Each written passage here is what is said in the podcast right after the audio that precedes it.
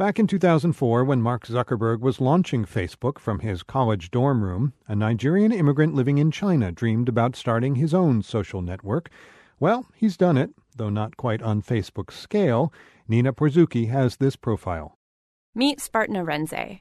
When he landed at the Guangzhou airport in southern China more than a decade ago, he had $300 in his pocket and he didn't speak a word of Chinese. But he felt destined to do something big. I came to China with the hope of a kind of looking for American dream, you know. You must have read that on my profile, yeah. The online profile he's talking about is on Gbooza.com, the site Arenze launched two years ago.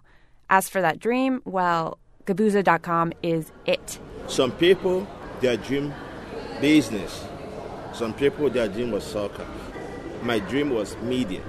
The connection between Nigeria and China is built upon trade. Arenze remembers watching as more and more Chinese goods flooded the marketplace near his home in Nigeria's Anambra state. At the time, visas to China were relatively easy for Nigerians to get, so Arenze decided to take his chances and go to the source of all those goods, where he hoped to make enough money to start his own social networking site. Yeah, I mean, that was the biggest risk I ever took in my life. He spent the first few years in Guangzhou doing whatever odd job would keep him there, teaching English, exporting purses to Nigeria, all the while researching and planning for the launch of his own social network. He studied sites like Facebook and Yahoo.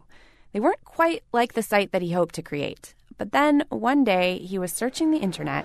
And uh, accidentally I came about this website, HuffPost, Huffington Post, yeah. Oh, yeah. Uh, HuffPo. I say, wow, this looks like my website. Gbooza launched in 2010. The name Gbooza, like Yahoo, ends with an exclamation point. It's a Nigerian expression meaning surprise or astonishment. It can mean uh, a bang, explosion, something like that. Buzza. Yeah, buzza. Excitement, surprise. The site is part social network, part news aggregate, and very focused on the Nigerian community in China. I cannot create a news website for Americans, you know. I'm from Nigeria, you know, so I have to create something for my people. And uh, being in China here, I want to create something that will benefit my people and benefit China. We feature Chinese news and um, we feature event of Nigerians in China too. Gbooza is no Facebook yet. The site has about 2,000 members and gets around 5,000 page hits a day. But Arenze is still dreaming big. His next plan?